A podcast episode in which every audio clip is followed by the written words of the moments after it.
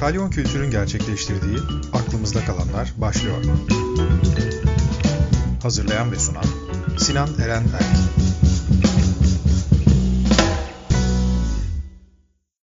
Herkese merhaba, Aklımızda Kalanlar'ın yeni bölümüne hoş geldiniz. Bugün konuğum koreograf Kadir Amigo Memiş. Kadir nasılsın? Merhaba Eren, iyilik, teşekkürler. Sen bugün bizim yayınımıza Berlin'den katılıyorsun. Daha öncesinde yine bir Berlin'de çalışan sanatçıyla Ekin Su Koç'la konuşmuştuk ama onu da Ayvalık'ta yakalamıştık. Şimdi ilk defa tam Berlin'de yaşayan ve Berlin'de çalışan ve şu anda Berlin'den bağlanan bir sanatçıyla konuşuyoruz. Bu da çok keyifli oldu. Kadir şimdi bugünkü konu için seninle daha öncesinden böyle aslında ufakça bir konuştuk, hazırlandık. Ama çok fazla konu var ve e, bütün bunları yetecek bir zaman yok. Elimizden geldiği kadar bu konuyu toparlamaya çalışacağız. Öncelikle bütün dinleyicilerimiz için ve seni merak edenler için sen ne yapıyorsun, neler yaptın tam olarak, hangi farklı alanlara uzmanlaştın? Bir koreograf dedim sana ama aslında aslında koreografinin çok ötesinde çok farklı şeyler de yapıyorsun. Birazcık onlardan bahseder misin bize? Evet tabii teşekkürler önce bana zaman ayırdığın için. Çok mutluyum. Şimdi şöyle ben e, Kadir Memiş bir köyde doğdum. Şöyle biraz a, açmak istiyorum. 10 senemi köyde geçirdim. 10 sene içinde annem babam Berlin'de yaşıyordu. Onlar beni ziyarete geliyordu. Annem belki beni 2-3 defa görmüştür. Babam çok nadir geliyordu. Zamanı yoktu. Dolayısıyla o köy o 10 sene içinde beni çok etkiledi. Yani bütün hayatımın alt temelini kurdu diyebilirim. Ve dolayısıyla o köyde e, geçirdiğim zamanlardan da bir sürü süre içinde çobanlık yapmıştımdır. Ve çobanlıkta o sessizliği, o hayvanlarla yeni bir dil yakalamaya çalışıp ve onları da anlamaya çalışmışımdır ve artık onu da bulmuşumdur. Çocuk olarak bayağı da genciz. Ve dolayısıyla o zaman beni yaşam dönemi beni çok etkiledi. Ve e, tabii ki Almanya'ya geldiğimde 84'te 10 yaşındayım. İşte yeni bir şehir, yeni insanlar, kendi anneni babanı tanıyamıyorsun. Baban doğru söylüyorum babama yaklaşmaya çok çok zaman yani belki 5 senemi almıştır. Çünkü o kadar uzak bir insan gibi görüyordum. Çünkü hiç gelmiyordu köye ve bayağı da üzülmüştüm. Zaten köyde yaşadığım travmaları hiç saymayayım. Sünnetten başla. Bayağı yani güzellikler de vardı ama böyle bir işte karmaşa bir zamandı. Ve Berlin'e geldim. Berlin'e geldiğimde hemen hip hop beni yakaladı. Ee, şimdi şöyle düşün Berlin böyle bir bölünmüş bir şehir ve e, etrafı da duvarlarla örülmüş bir şehir. Ve tabii ki o küçük çocuk köyde çıplak ayaklarla gezip dola hoplayıp zıplayan çocuk birden sınırları fark ediyor. Ve bu şehirde bu sınırı anlamaya çalışıyor ama anlayamıyor. Çünkü konuşulan dil çok yabancı. İnsanları anlayamıyorsun ve gri duvarlar, o beton evler onların arasında böyle birazcık e, ezilip kalmış gibi hissetmeye başladım. Kendimi çok küçük hissettim. Korkularım oldu tabii ki. Yeni arkadaşlarım oldu ama anlaşamama sıkıntılarımız oldu. Burada da aynı durum. Anne baba işte olduğundan sana zaman yine ayıramıyorlar ve kendine yeni bir aile kurmaya çalışıyorsun. Bu ailede artık sokaktaki arkadaşların oluyor. Bazen sınıftaki arkadaşların oluyor ve tabii ki hep bir parantez içinde Türkçe konuşan arkadaşlar arkadaşların oluyor. Çünkü e, Almanca çok zordu o zamanları. Sanki insan böyle dili kesilmiş biri gibi oluyor. Böyle bir şehire geliyorsun, simgeler değişik, renkler, kokular, birileri böyle bağırıp çağırıyor, duvar var, gidemiyorsun ve o duvarın arkasında ne olduğunu merak ediyorsun. Ve aynı zamanda o duvar bizim tabii bir, bir yankı duvarımız oluyor. Orada insanlar kendi dertlerini e, duvara yansıtıyor. Renklerle, boyalarla, yazılarla, Bazıları dans ediyor. Ve hep o duvara karşı, hep o duvarı kırmaya çalışıyoruz içten. Ve bu anda o zaman da grafitiyle tanışıyorum. Ve grafiti duvarda öğreniyorum aslında. Ya o renkler, o seni etkileyen renkler var. Ve aynı zamanda hip hop'a başlıyorum. Derken bu bayağı ilerliyor. Ve buraya gelen o çocuk işte e, hip hop'la tanışıyor. Ve o köyden getirdiği hisleri, algıları, hüzünleri bu gurbette e, yeniden yakalamaya çalışıyor. Ve iki kültür arasında sıkışıp kalmaktan korkup iki kültürde hangi kültür bana daha çok yakın Alman mıyım, Türk müyüm derken 35 senemi geçirdim burada Eren'cim. Dolayısıyla dans ve çizim benim için iki kardeştir ve bunları hiç ayırmadım ve şu anda kadar geldiğimden beri 80'lerden beri hip hop'un içindeyim ve artık kurduğum grupla, ekiple dünya birinciliğimiz falan oldu ama sonunda artık sanat yoluna yönülerek ve artık daha çok kendi fikirlerimi, vizyonlarımı sahneye getirmeye çalışıyorum. Aslında yaptığın şey e, çoğunlukla improvizasyonun nasıl işleneceğini biraz daha göstermek. Çünkü çok içgüdüsel bir şey yapıyorsun. Koreografi için de aynı şekilde geçerli.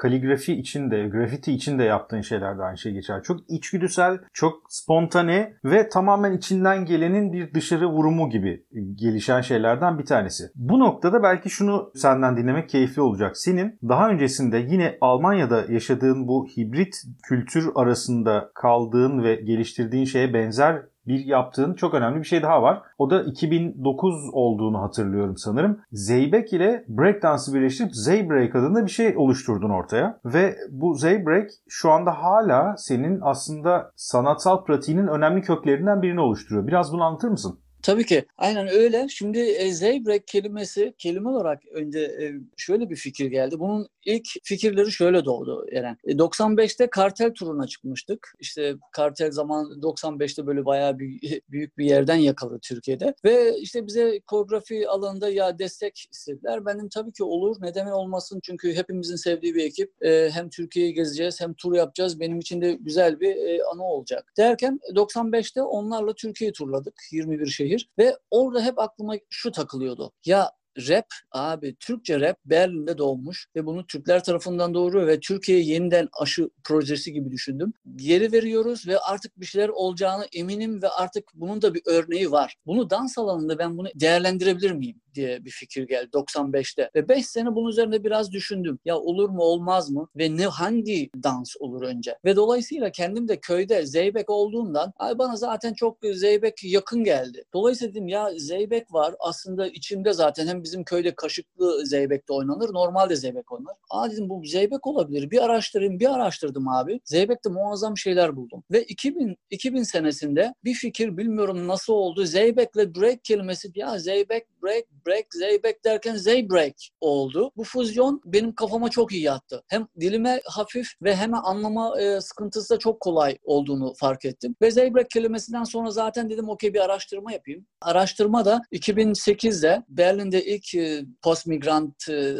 tiyatrosu açıldı ve o açılış töreninde işte Fatih Akın'da falan vardı. Sherman Langhoff'un yönettiği bir tiyatro. Kreuzberg semtinde ve o festivalde bana da yer verdiler. Dediler Kadir buyur sana da sahne veriyoruz. Kapanış gününde sana bir saatlik yer var ne yaparsan yap. E düşün taşın tabii ki ben de Zeybrek'le uğraşıyorum dedim Sherman. Zeybreak yapmak istiyorum. Zeybrek'te ama kendi hikayem, kendi hayatımı anlatan bir sahne almasını istiyorum. Olur dedi ve ben 2008'de Türkiye'ye geldim bir araştırma için. İzmir'de Ege Üniversitesi'nde Abdurrahim Karademir diye bir hocamız var ve kendisine danıştım. Kendisi çok şeker biri, çok açık biri. Dedi Kadir buyur gel konuşalım sana istediğin gibi destek olmaya hazırım. Ve dolayısıyla o insanı e, ziyaret ettik. İki hafta orada ders aldım, konuştuk, sohbetler, aklımdaki fikirleri onlara yansıtmaya çalıştım. Ve onların da kafasına yatmaya başladı ve ilk deneyimlerim zaten onlar gördüğünde ya Kadir bu değişik bir şey ama bunu sen becerebilirsin dediler. Ve dolayısıyla Zeybek, Zeybek fikri öyle doğdu. Ama asıl çekirdek fikir Zeybrek'in doğaçlama üzerinden gidiyor. Yani şöyle düşün. Hip hop'ta bir, bir e, terim vardır. Peace, unity,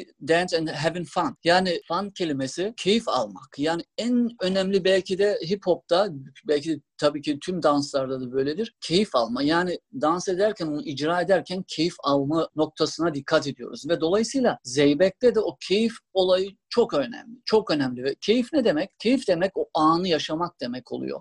Yani Zeybek de doğaçlama alanı muazzam. Şöyle düşün. Zeybek abi tek solo icra edilen bir oyun ve o efeler kendi güçlerini göstermek için o daire şeklinde yürüyor ve burası benim kontrolümün altında değil ve kendi gücünü gösteren bir dans sergiles sergilemesi gerekiyor. Ve buna eşlik eden müzisyenler var. Bunlar da davulcu, zurnacı hepsi böyle aslında çok korkuyor çünkü bir taraftan korku var, öbür taraftan mutluluk var. Çünkü öyle bir adama müzik yapmak e, senin için bir onur. Ama aynı zamanda anda senin elin tutmuyor mesela ayağıma çalmıyor diyorlar ya çünkü davulcu zeybeğin ayağı yere değdiği an gümlemesi gerekiyor ya da dizi. Onları tutturamadığı an bu Efe silahını çekip bunu vurabiliyor. Yani o korku ve o şeyin içindesin böyle. Bir taraftan mutlusun bir taraftan titriyorsun. Ve dolayısıyla o doğaçlama dediğimiz olay Zeybek'te ne kadar muhteşem bir yere gelmiş aslında eskiden. Çünkü oynayan şöyle düşün. Oyuncunun adımlarını ve bütün hissasını takip eden bir müzisyen ekip var. Yani dans müziğin önünde. Dolayısıyla dansçı müziği kaldırıp indirebiliyor. Baktı müzisyen çok hektik böyle paralel şey yapıyor, korkuyor. İşte oğlum in, dur, düş, düş, düş, düş, düş. Yavaş, sakin ol, sakin ol oğlum yavaş. Bu tatta istiyorum diyor ve kendi ritmini belirliyor. Ya da bakıyor çok yavaş bu adam dağdan inmiş, festivale katılmış şenliğe ve gücünü göstermek istiyor ama müzisyenler böyle uyuşuk çalıyor. Oğlum kaldır kaldır kaldır biraz daha ritim ver, canlandır, kaldırabiliyor. Ve dolayısıyla dansçı müziği birazcık kontrol altında gibi. Ve bu dans alanında zaten Zeybek'in e, biliyorsun sistemi şöyle. E, ilk önce gaza geliyorsun. Müzik seni ilham verip seni e, yol göstermesi gerekiyor ve o müzik üzerinden dans başlıyor. Ve o eğer sen o müzik sana e, seni çağırmıyorsa zaten dans etmen zor. Ama kalktıktan sonra o efe kalktı mı önce dolanır şöyle çember içinde. Burası benim mekanım ben başlıyorum ve elleri yere değer. Eller yere değdiğinde destur alma diye bir önemli bir nokta vardır. Ve destur aldıktan sonra toprağa şöyle bir serper, müzisyene bakar,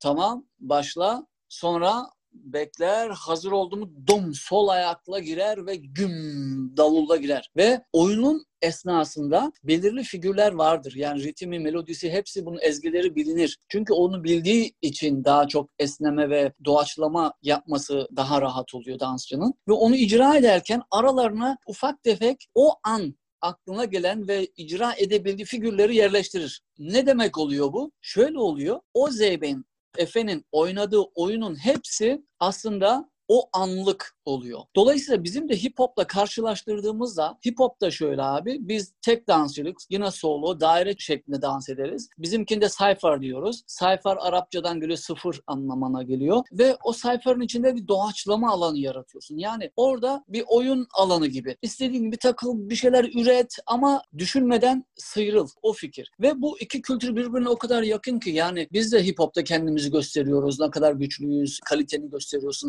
cypher'da. Zeybek de öyle derken bunların arasında bir bağlantıyı buldum ve artık bu iki dansın arasında ufak tefek şeyler, e, sistemler buluşturmaya başladım. İşte Zeybek böyle başladı ve doğaçlama benim için çok önemli. Mekan da önemli, doğaçlama da önemli. Dolayısıyla bütün yaptığım projelerde canlı müzik kullanmayı tavsiye ediyorum ve hepsinde bir zeybek kırık bir düzen, bir bozuk bir düzen, bir zeybek noktası vardır. Daha öncesinde Kültür Akademi Tarabya'da, Tarabya Kültür Akademisi'nde de bir dönem orada bulundun ve orada çalıştın. Evet. E, ve oranın sonrasında da kapanışında yapılan kültür festivalinde de böyle bir doğaçlama ve hem Zeybreak'i hem breakdance'ı hem de aynı zamanda grafitiyi kullandığın bir etkinlik yaptın. Aslında burada ya orada ben izlerken de aynı şekilde orada izleyen herkes için de belki bu söylediğin her şeyin çok bir arada bulunduğu bir andı. Evet. Sanırım onu yakın zamanda aynı zamanda internet üzerinden de paylaştılar. Yani onu gördüğümü hatırlıyorum ama onu yeniden izlemedim. Evet. Ee, onu da belki de izleyiciler bu şekilde aratıp bulabilirler diye tahmin ediyorum. Peki sen bunları yapıyorsun. Ee, çok da iyi açıkladın. Hatta Zeybek'le ilgili benim aklımda sana sormayı düşündüğüm birkaç şeyi de sen ister istemez aslında orada gidişatta açıklamış oldun. Çok da iyi oldu. Ama bunların dışında yaptığın kaligrafilerin ve grafitilerin dışında da ki bence bunlar da çok zenginler. Ben onları incelerken de çok keyif almıştım. Ama yeteri kadar da göstermediğini, henüz yeteri kadar belki de hazır olmadığını düşünüyorsun. Bilmiyorum bilmiyorum. Dışarı açmadığını düşünüyorum. Çünkü onların da bence bir şekilde sergilenmesi gerekiyor. Hatta keyifli şeyler. Ama bunun dışında bir de yakın zamanda benim sen vasıtasıyla tabii çok önceden gördüğüm ama yakın zamanda bir film festivaline de giden Ali adlı bir kısa filmin var. Bu kısa filmin senin köklerinle de çok bağlantılı. Dansınla da, improvizasyonunla da çok bağlantılı bir kısa film.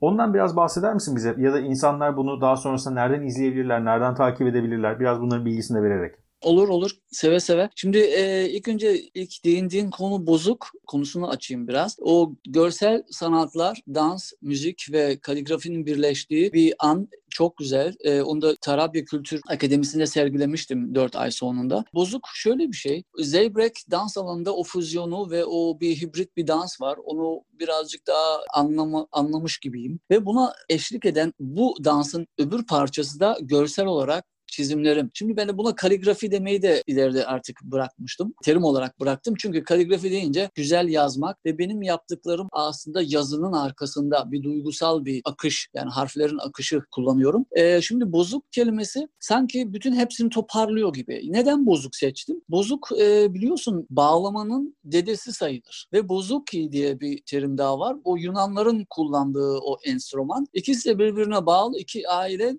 iki kardeşi gibi. Dolayısıyla ben de anne tarafım Yunanistan'dan, Selanik'ten geldiğinden öyle bir kelime oyunu üzerinden dedim. Hani bütün kültürleri daha çok iki kültürü de biraz daha iyi anlatan bir kelime olsun. Ve bozuk aklıma geldi. Bozuk hem bağlamanın eski e, ismidir ve iki başı bozuk biliyorsun Zeybek'in diğer bir ismidir. Başı bozuk benim için tam uygun bir kelime aslında. Çünkü benim dilim bozuk, dilim kırık, dansım kırık ve başım bozuk. Yani düzgün bir şeyimiz yok ve dolayısıyla bozuk çok iyi yerden yakaladık. Bozuk da 2018'de yaptığım bir Berlin'de bir proje vardı Back to Zero. Back to Zero e, dans ve tiyatro projesiydi. E, açık alanda gösterildi. E, büyük bir e, boyamak için bir duvarım vardı ve canlı müzik ve dansçılarım vardı. Aynen hani dans ve çizim birleştiği bir an. Ve bu projede Berlin grafiticileriyle New York grafiticilerine anı olarak bir omaj oldu. Ve dolayısıyla orada bozuk ortaya çıktı. İşte grafitinin ruhunu anlatan ve grafitinin geçişini ve o kadar çok çabuk yaşayıp ve silinip giden ölen bir sanat olduğunu anlatan, dansın da onun yansısı gibi olduğunu anlatmaya çalıştık ve bozuk orada çıktı. İşte kaligrafi de dediğin gibi dansa başladığımdan an beri onlar üzerinde çalışıyorum. Böyle onlar da benim çocuklarım ama daha gelişmiş gibi daha görmemiştim onları. Çünkü ben dansçı olduğumdan böyle o çizimlerime çok önem vermiyorum. Ama zaman geçtikçe artık arkadaşlarım ya Kadir bunlar bayağı bir şey dönmeye başladı. Bunları sergile falan dediler. Dedim yok ben şimdi böyle ben bir hassas adamım. Belki de kafam bozuk. Belki ondan kendimi kendime zabotaj yapan bir adamım. Yani dolayısıyla e, o sergiyi yapasıya kadar belki daha zaman alacak ama ileri zamanda umarım onu da gerçekleştireceğim. Şimdi Ali filmini e, biraz açacak olursak şöyle e, ön, bir ön hikayesi var. 93'te bildiğin gibi kardeşim vardı Ali adında. O 93'te Almanya'da Berlin'de işte kayboldu. 3 ay onu aradık ve dolayısıyla burada Wannsee diye e, tanıdığınız bir yer var. Bir orman ve e, maalesef onu o ormanda buldular. Cesetini otopsi yaptılar falan bir şey hiç çıkmadı ama biliyorsun 90'lar çok acı bir zamanlardı. Zolling'den başla bütün mültecilere karşı yapılan büyük bir akım vardı ve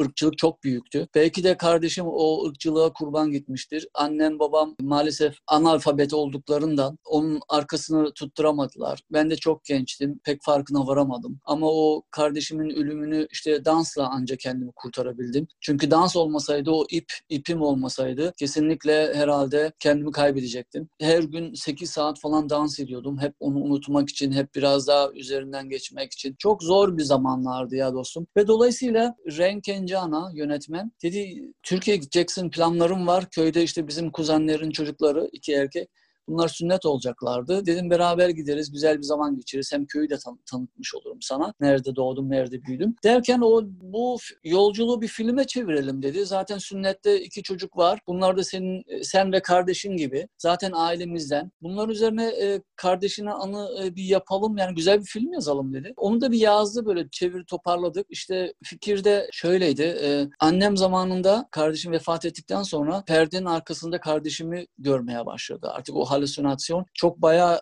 gelişmeye başladık. Bak Kadir kardeşim geldi yine orada bekliyor ve benimle konuşmak istiyor derken annem de artık o siyah deliğin içine kaçmaya başladı ve bayağı artık o derinlere inmeye başladı. Ama Berlin'de işte bir psikiyatrist bulamadık Türkçe konuşan eve gelip çünkü annemin kilosu çok ağırdı. Bir, ağır bir kilolu e, insandı. Öyle bir insan bulamadık. Onu tamir ettiremedik. Öyle kaldı. Kendi kendine onlarla uğraştı. Onları temizlemeye çalıştı. Artık yapamadı ve sonunda ben onu oradan zorla o evden çıkarıp başka bir semte taşınmayı ikna ettim. Derken Ali filmde kendi ailemizden, kendi kardeşimin hayatını anlatan böyle bir şeydi. Ve içerik olarak da şöyle işte Berlin'de kapı çalınıyor. Ben kapıyı açıyorum. Kimse yok. Pardon babam açıyor. Kimse yok. Ve ben kardeşimi görüyorum. Eve geliyor. Böyle hep dans ediyor. Hep oynuyor. Böyle şen. Böyle çok mutlu. Hopluyor, zıplıyor. Her her yeri dağıtıyor ama annem babam onları göremiyor. O onu göremiyorlar ama orada artık zaman geçiyor ve artık Ali'yi artık anlaşmaya başlıyorum. Diyorum bak ya sen nasıl yaptın köyde aslında sen köydeydin sen niye geldin falan derken bir bir yer buluyorum bir oyun buluyoruz. Aa küçüklükte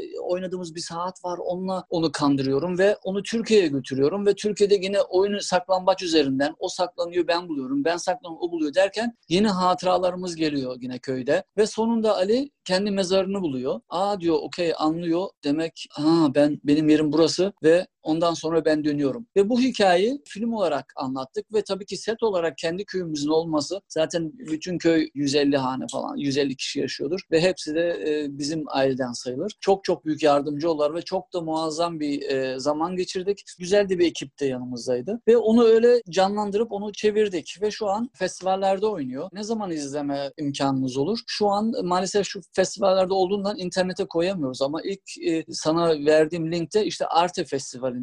Arte e, televizyonun e, bir yaptığı bir festivalde yer almıştık. Orada biraz iki aya yakın festivalde filmi serbest bırakıp izle, izleyiciyle buluşturmuştu. Ama şu an maalesef yok. Olduğunda haber veririm. Takip edebilirler beni belki sosyal medyadan. Olduğunda linki paylaşırım. Ben filmi izlediğimde senle ilk konuştuğumuzda bunu ve sen bana o linki yolladığında ve izlediğimde gerçekten çok etkilenmiştim. Bu sadece hikayeden değil ama aynı zamanda zaten hikaye bambaşka etkileyici bir katmana sahip ama bunun dışında çekimler, içerideki koreografi, görüntü yönetmenliği açısından filan da benim çok çok çok hoşuma giden bir kısa film olmuştu. Ve o yüzden o dönemden beri hala ve hala konuştukça ben sen şu anda bunları anlattıkça bile ben o etkiyi üzerimde hissettiğimi fark ettim. E, özellikle hani senin kişisel hikayenin buna nasıl entegre olduğu ve bunun sonrasında nasıl bir filme dönüştüğü sürecini dinlemek yeniden beni epeyce etkilemiş oldu. Belki izleyiciler, dinleyiciler, daha sonrasında seni takip etmek isteyen insanlar bu filmin izlediklerinde benzer şeyler hisseder mi, hissetmez mi ama çoğunluğunun buna benzer şeyler hissedeceğini tahmin ediyorum. Çünkü senin yaşadığın hayat, Türkiye'den gidip Almanya'da bir tutunma durumuna girmen, orada yaşadığın şey bir de gittiğin dönemde tabii ki Doğu Berlin, Batı Berlin durumu var. Bu çok sonrasından değişen bir durum. Bütün o alışma süreçleri, bugün gelinen nokta çok büyük bir değişimin ve çok büyük bir alışma sürecinin parçası ve çok insanın da aslında rahatlıkla yapamayacağı kadar zor bir dönemden geçilmiş. Evet. E, bu kafayla belki o film izlendiğinde çok başka bir ufukta açabilir. Evet umuyorum. Umuyorum dostum. Ufak ufak şimdi programın sonuna doğru da geliyoruz. O yüzden dediğim gibi her şeyi ne yazık ki konuşamayacağız ama bu demek değildir ki bu konuşma burada kalacak. Elbette seninle sonrasında birçok şeyi konuşacağımız dönemlerde olacak insanlarla paylaştığımız kendi konuşmalarımızın dışında. Belki seni takip etmek isteyen insanlara gelecek projelerinden ya da takip edecek olan insanlara gelecek projelerinden de biraz bahsedebilirsen çok mutlu olurum. Çünkü 10 parmağında 10 marifet sayılabilecek bir adamsın. Bir sürü işi aynı anda yapabiliyorsun ve bunların hepsini güzel bir potada eriterek yapabiliyorsun. Bu benim için çok keyifli. Hani seni yaptıklarını bir şekilde takip etmek de benim için çok keyifli. Dolayısıyla da insanlara da belki bu keyif alabilecek insanlara da gelecekte yapacağın şeyler hakkında hakkında en azından onaylanan, yapmaya başladığın, çalışmaya başladığın, konuşabileceğin projeler hakkında biraz bilgi vermeni çok isterim. Tabii tabii seve seve seve seve. Şimdi şu an paralel 2-3 proje birden gidiyor ama sana belki de en önemlisinin gelecek sene onaylanan büyük bir projem var. Onu biraz açayım. Opferschicht diye bir proje. Konusu da Berlin'de, Berlin e, metrosunda camlarına yapıştırılan bir, bir yapışkan üzerine. Yani şöyle düşün. 90'ların ortasında Berlin'de insanlar yani insan dediğim e, grafiticiler, writer diyoruz bunlara. Writerler metrolara isimlerini yazıyorlardı markalarla artık e, renklerle ne, ne bulurlarsa ve bir zaman oldu küçük taşlarla camlar üzerine isimlerini çizmeye başladılar. Bu çizgiler bazı insanlar tarafından çok çok ağır algılandı. Mesela Berlin'de vandalizmus algılandı. Dediler camları parçalıyorlar, şiddet gösteriyorlar derken Betet diye bir gazete 95 95'lerde olması gerekiyor. Büyük bir haber yapıyor. Diyor Almanya'da vandalizmus çok büyük. Artık gençler şiddete e, yol açıyor ve camları çiziyorlar derken bu gazetenin yaptığı yazı bütün Almanya'da daha çok tanınmasına yol açtı. Dolayısıyla bir gün sonra bütün Almanya'da Scratchity dediğimiz olay, bunun ismi de Scratchity yani Scratch ile graffiti'nin birleştiği bir kelime. Scratchity olayı açıldı ve bütün yazıcılar yani writer'lar bu yazıcı insanlar birden Scratchity'ye bağladı ve daha çok e, vandalizmus olmaya başladı ve BVG yani Berlin'in metro sisteminin sistemini takip edenler bütün camları yani o yazılan camları değiştirmeye kalktılar. Dediler hayır camlar temiz olması lazım. Camlar çizilmemesi gerekiyor. Neymiş? Ee, neyse bu bu konu bayağı bir ilgi aldı. Derken ve bu camları korumak için bu camın üstüne böyle bir plastik film yapıştırmaya başladılar. Bu yapışkan biraz kalın bir yapışkan ve artık çizilen cama değil plastiğin üzerine yapışmaya başladı. Ve bu konu da Berlin'in bir simgesi haline geldi. Neden? Çünkü o plastik filmin üzerine Brandenburger Tor yani Berlin'in simgesi olan o Brandenburger Tor resmini böyle grafik olarak üzerine basmışlar. O baskı da o grafik de Brandenburger Tor'un aslında perspektifi yanlış çizilmiş. Çünkü bunu yapan grafik yapan sanatçılar çok az para alıyor. Diyorlar ya bunu zaten yarım saatte yapıp hemen e, halledelim. Çünkü çok zaten bütçesi az. Bunu yapıp veriyorlar. Bu adamlar da bu grafiği tabii ki camlara bastırıyor ve artık o Berlin'in simgesi haline geliyor o Brandenburger Tor. Ve insan oturdu mu benim de farkına varıyordum. Ya bu grafik doğru değil. Bu ölçüleri yanlış. Yani onun gölgesi boyana gidiyor. Sol tarafın bacağın gölgesi içeri giriyor. Böyle yanlış bir perspektif oturulmuş. Ve hep insanları böyle bir, bir, bir, bir moralini bozan bir olay olmuştu. Ve artı bu yapışkanın üzerindeki baskı insanları böyle bir kafes gibi boğmaya başlıyor. Ve yolcular artık şikayette bulunuyorlar. Diyorlar artık biz kendimizi kafeste hissediyoruz. Abi metronun yukarı çık çıktığında biz güneşi ileriye bakmak çalışırken siz bizim cam üzerinden bakışımızı kısıtlıyorsunuz. Ve dolayısıyla bu bayağı bir konuşuldu, yapıldı, edildi. Böyle yani Berlin'in kültür haline geldi. Ve bu yapışkanın adı da Opfa folye geçiyor. Türkçesi ne? Opfa e, kurban kurban film yok. Yapışkanın adını tam çıkaramadım ama e, Opfaşiş dedim ben buna. E, yani kesim dedim. Yani kurban kesimi diye e, adlandırdım projenin ismini. Çünkü sen neyi kimden koruyorsun ve neyi kurban ediyoruz bugün? Konumuz bu. Ve dolayısıyla konuyu dans üzerinden, üç tane dansçı kız üzerinden anlatmaya çalışıyorum. Ve dansçılarımız da popping yapan, hip hop'tan gelen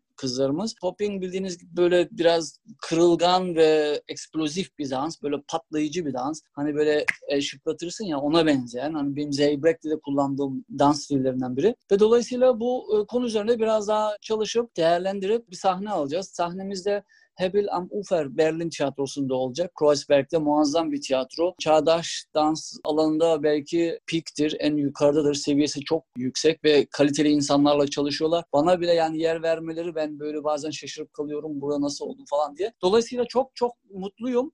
E, Opferschicht gelecek gelecek seneye. Umarım bunu Türkiye'de göstermeye imkanımız olur ve bunun üzerine çalışma olacak. Çok çok teşekkürler söylediklerin için. Bütün bu bilgileri bu kadar detaylı verdiğin için. Çünkü açıkçası biz Türkiye'den baktığımızda orada yaşananları bu kadar net göremeyebiliyoruz. Tabii sen içeriden bir bilgi verdiğin için bu daha da anlamlı, daha da kıymetli olmaya başlıyor. Dolayısıyla bu güzel sohbet için ve program için çok teşekkürler Kadir. Rica ederim. Ben teşekkür ediyorum. Zaman ayırdın ve umarım yakında daha güzel sohbetler ederiz. Böylelikle bir programımızın daha sonuna geliyoruz. Gelecek hafta aklımıza kalanlarda yeni bir konuk ve yeni bir konuyla buluşmak üzere. Herkese hoşçakalın.